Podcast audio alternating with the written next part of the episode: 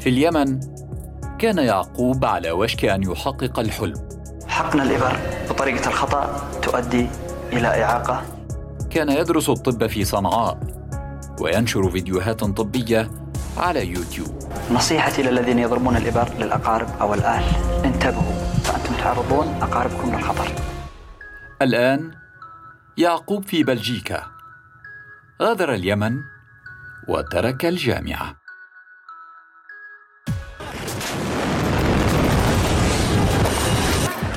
ترتفع أصوات المدافع في العاصمة اليمنية صنعاء. في السادس والعشرين من مارس من عام 2015 بدأت المملكة السعودية عملية عاصفة الحزم في اليمن.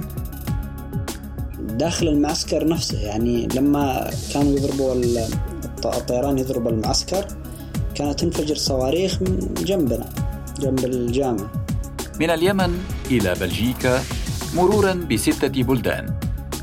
قصة يعقوب ومغامراته المحفوفة بالمخاطر.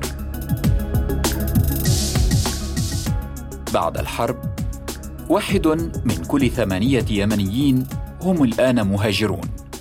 يعقوب واحد منهم. اختار الطريق الأطول والشاق. ذاق فيه قسوة صحراء مالي وغاص في البحر في محاولة للعبور إلى إسبانيا. في هذه الحلقة من بودكاست فصول نروي حكاية يعقوب رقيمي. ومعها قصص آلاف اللاجئين. هذا بودكاست فصول. حلقة جديدة أعدها عبد العالي الزهار وأخرجها أحمد الضامن. أنا أحمد خير الدين. مع النروي فصول الحكاية.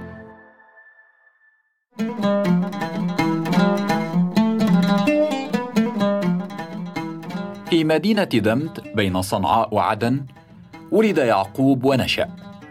كان والده يعيش في البحرين لكن أزمة الخليج في التسعينيات عادت به إلى اليمن.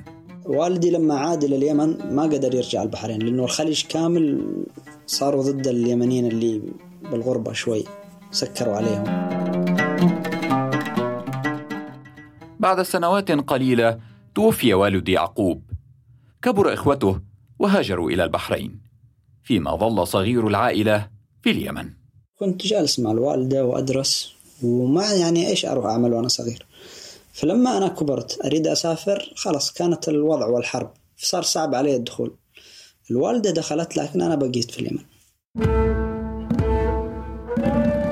في عام 2015 صار يعقوب شابا ترك مدينته وانتقل إلى العاصمة صنعاء لدراسة الطب. درست فيها الثانوية والابتدائية ولكن عدم توفر الجامعات ذهبت إلى العاصمة صنعاء. بينما كان يعقوب يتعود شيئا فشيئا على الدراسة الجامعية كانت شرارة العنف تزداد اشتعالا في بلاده.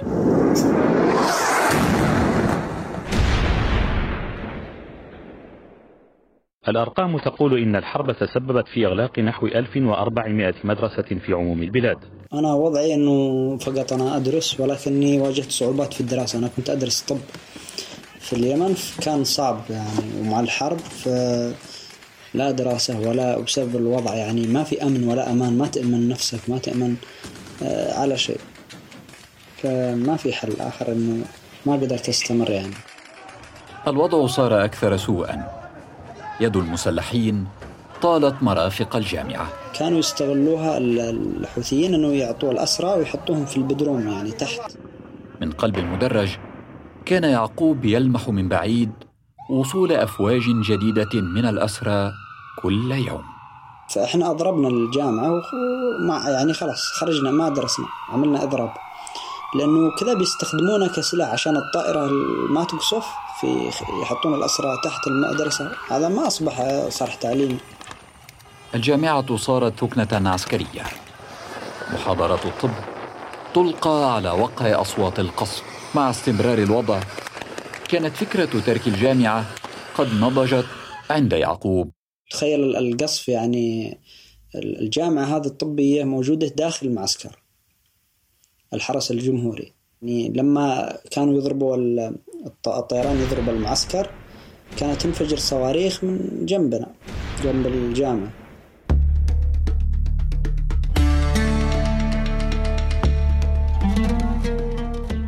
في عام 2018 يقرر يعقوب الهجرة إلى أوروبا. فعندما اشتدت الأمور يعني وخلاص صارت آه، ضاقت ضاق ضاق الحال بالشخص. خلاص ما في حل آخر يعني.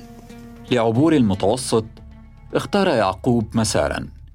يبدأ من اليمن مرورا بماليزيا وموريتانيا ثم مالي الجزائر ثم المغرب فإسبانيا. طريق صعب ومحفوف بالمخاطر. أنا كان دافعي أحد الدكاترة. هو اللي دلني على الطريق. أنا كنت راح أمشي معه ولكني تأخرت يعني أنا رحت لماليزيا. وصل يعقوب ماليزيا في يوم عيد. ماليزيا كانت محطته الأولى في المغامرة. أنا رحت ماليزيا قبل في 2015 يعني وكنت أريد أحاول يعني هي مش كانت مجرد فكرة قديمة للهجرة. الخطوة الثانية كانت موريتانيا. في مطار نواكشوط كانت الأجواء توحي ببداية هادئة. الآن إلى مطار موريتانيا نواكشوط في شوارع نواكشوط ما زال يعقوب يحافظ على الابتسامة التي جاء بها. يتجول في العاصمة مرتديا الزي المحلي. يحاول استغلال المدة القصيرة في التعرف على هذا البلد العربي القصي فقط في موريتانيا يوم فقط يوم. يعني وصلت أكثر بلد شفته هادئ هدوء موريتانيا لن يستمر طويلا. عند الحدود مع مالي مصير يعقوب الآن. معلق بيد مهربين. أسوأ أربعة أيام يعني في القصة. صراحة يعني كابوس. في صحراء مالي غيرت قسوة الطريق ملامح يعقوب بدا شاحبا وحذرا. في منتصف الرحلة تتعطل إحدى السيارات وينفد معظم الطعام والماء. يصبح ما تبقى من الرحلة كابوسا يعيشه يعقوب وبقية المهاجرين. يجمعونا في سيارة واحدة. هم كانوا ثلاث سيارات. فجمعونا الثلاث السيارات أصبحنا سيارتين. فكنا متضايقين لما وإحنا راكبين يعني بكث... الأكل كان موجود في السيارة اللي تعطلت والماء. فتخيل إحنا مشينا بدون أكل بدون ماء. وسط الرمال استمر المسير لأيام باتجاه مالي. في الليل كانت عينا يعقوب تراقب سائق السيارة تجنبا لحدوث كارثة.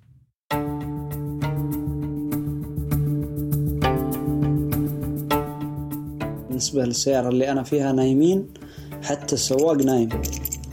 وأنا اللي أمسك في في السواق وأهز فيه عشان يصحصح. يعني كيف مسرع وهو بينام. بينام بينام. بينام وهو ماشي. بس يصحى لما نخبط في حفرة في شيء يعني ترتفع السيارة وصحراء. اليوم الرابع. الحدود الجزائرية قريبة الآن.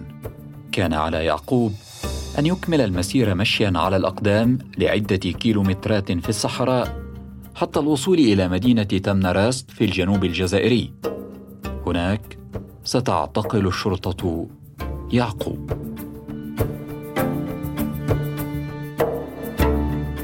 أول ما وصلنا قبضت علينا الشرطة الجزائرية.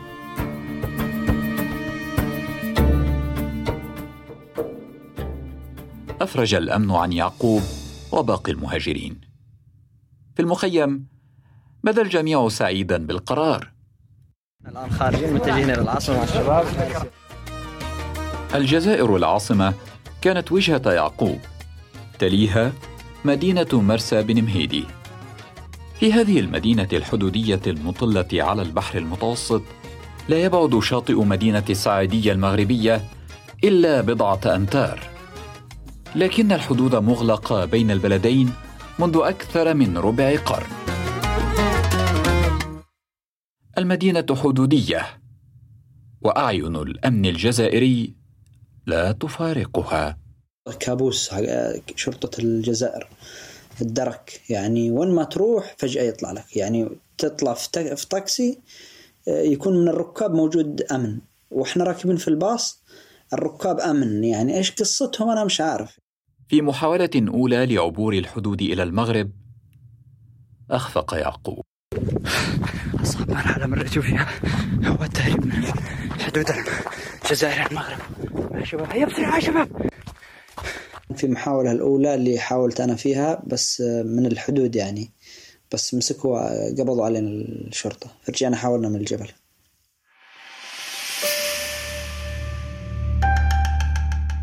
المحاولة الثانية نجحت عبر مسار وعر. يعقوب الآن في مدينة وجده المغربية.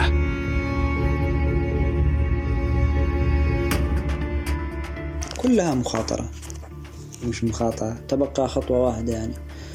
ولكن أيضا كانت صعوبات يعني في المغرب. بسرعة يعني تركب أي باص أو أي تاكسي يوديك على الناظور يعني ما في صعوبات.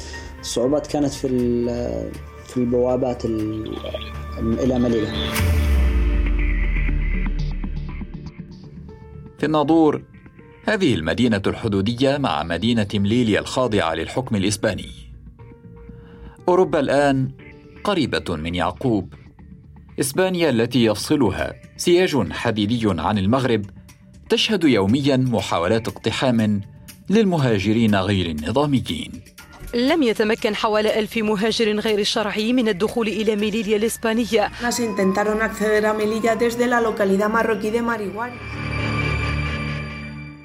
في الناظور مر شهر وما زال يعقوب يحاول الوصول إلى مليليا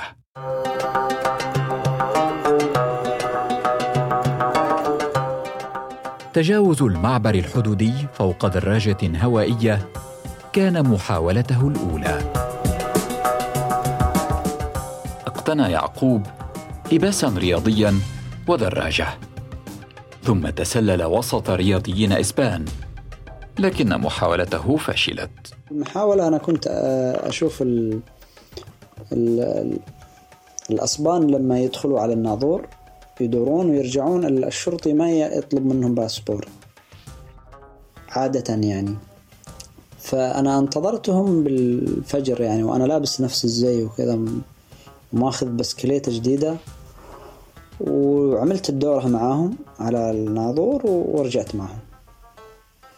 وهم داخلين سبحان الله طلب منهم جوازات الحظ. في محاولة جديدة لدخول مليليا بدأ يعقوب التدرب على الغطس لقطع المسافة الفاصلة عبر البحر.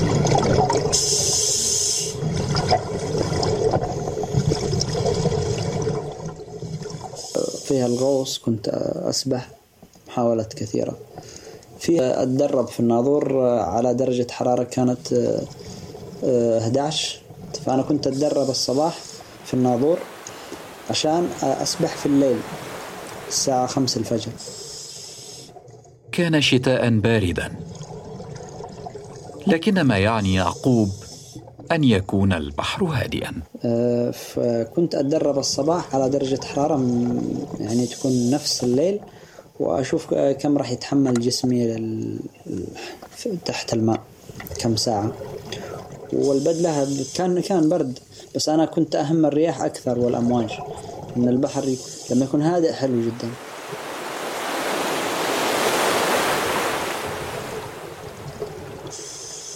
مع سكون الليل يبدأ يعقوب السباحة. إلى أن يأتي الليل فأبدأ السباحة. ولكني كنت ال- الميناء المغرب. خمس محاولات لعبور البحر. باءت جميعها بالفشل. قريب الميناء الأصبان أشوفهم صاحيين منتظرين يعني. يكون عندهم رادارات تكشفني. فيرجعوني. يعقوب الآن في مليليا.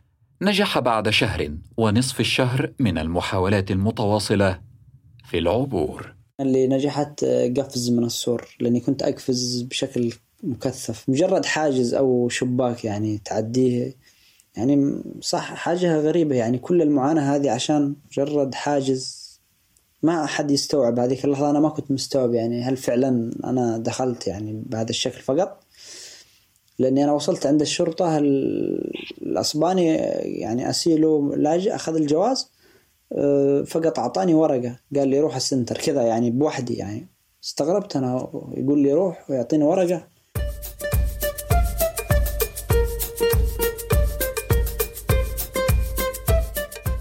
أخيرا الحمد لله رب العالمين. وصلنا على ملقا. الآن متجهين إلى محطة الباصات. بعد أسابيع غادر يعقوب مليليا نحو أوروبا. يعني كان أسعد شيء لما وصلت إلى أسبانيا. الحرب الدائرة في اليمن منذ عام 2014 دفعت آلاف اليمنيين بل مئات الآلاف لمغادرة اليمن كان هذا توفيق حميدي المحامي والناشط الحقوقي يتحدث عن قصص يمنيين لقوا حتفهم في الطريق إلى أوروبا. المسار الأوروبي عبر بيلاروسيا وبولندا لم يكن رحيما باليمنيين.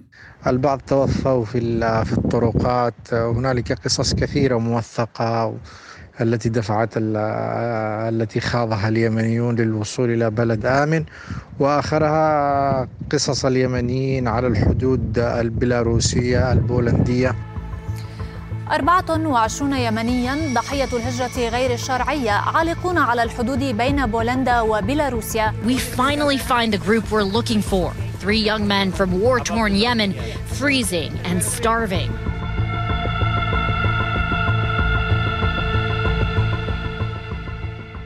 فبراير عام 2019 يعقوب يصل إلى بروكسل. في بلجيكا البداية لم تكن سهلة. حياة الكامبات بتكون صعبة يعني تكون الآن مش مخيم يعني. camping camping بيكون مجموعة كل مجموعة أشخاص في في كرفانات وكذا. في بلدان الاستقبال الأوروبية يجد اليمنيون عدة تحديات. يقول توفيق حميدي إن أبرزها مسألة الاندماج في المجتمع والحصول على أوراق الإقامة. منها تحدي الاندماج في المجتمع تحدي اللغة تحدي لم الشمل تحدي الحصول على إقامة دائمة.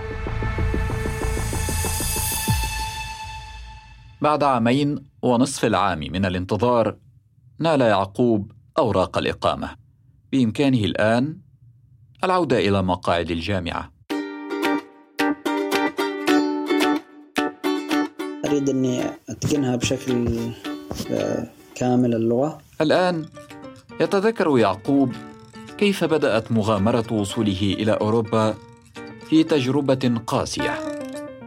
وكيف ترك مقاعد الجامعة المغامرة يعني وأنا كنت على علم يعني أنا فعلا كان في هذا الشيء ولكني في فريسة وكل اللي موجود هو يريد يفترس يريد له جزء حتى اللي يريد يساعدك إنه يخرج المعتديين برضو بياخذ يفترس لأنه بيقول أنا ساعدتك.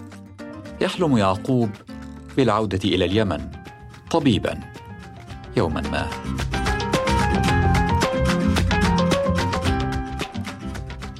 وفي الطريق إلى تحقيق الحلم يطمح إلى دراسة الطب. هذه المرة هناك في بلجيكا. بودكاست فصول. نروي معا فصول الحكاية. اشترك في الحرة بودكاست على أبل بودكاست وجوجل بودكاست. وتابعنا على سبوتيفاي يوتيوب وساوند كلاود. كما يمكنك الاستماع إلينا على راديو سوا.